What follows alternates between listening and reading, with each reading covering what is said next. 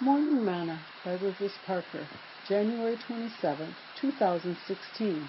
And it shall be, when the Lord thy God shall have brought thee into the land which he sware unto thy fathers, to Abraham, to Isaac, and to Jacob, to give thee great and goodly cities which thou buildest not, and houses full of good things which thou fillest not, and wells digged which thou diggest not, and vineyards and olive trees which thou plantest not, when thou shalt have eaten and be full, then beware lest thou forget the Lord, which brought thee forth out of the land of Egypt from the house of bondage.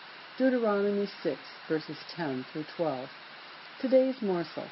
Have you ever told someone that you would do something for them, and then you honestly forgot to do it? How did you feel when you saw the person and they brought it to you to your remembrance?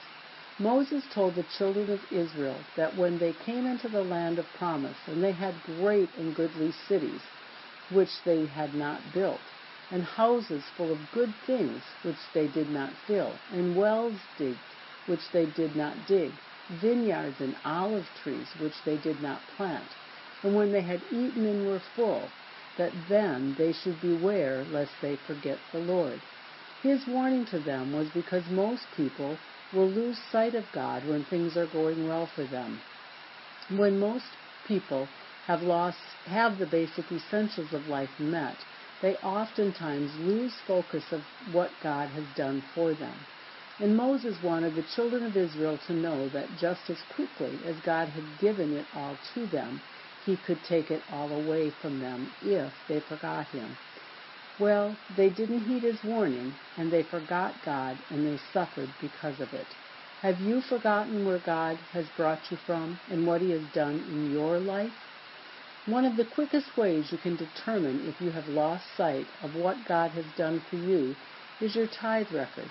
Take time to remember and give thanks to the Lord for all he has done. Beware lest you forget God. Sing, Jesus, I'll never forget what you've done for me. Jesus, I'll never forget how you've set me free. Jesus, I'll never forget how you brought me out. Jesus, I'll never forget. No, never. Thought for today. God must never take the back seat to anything. He must always be kept in first place.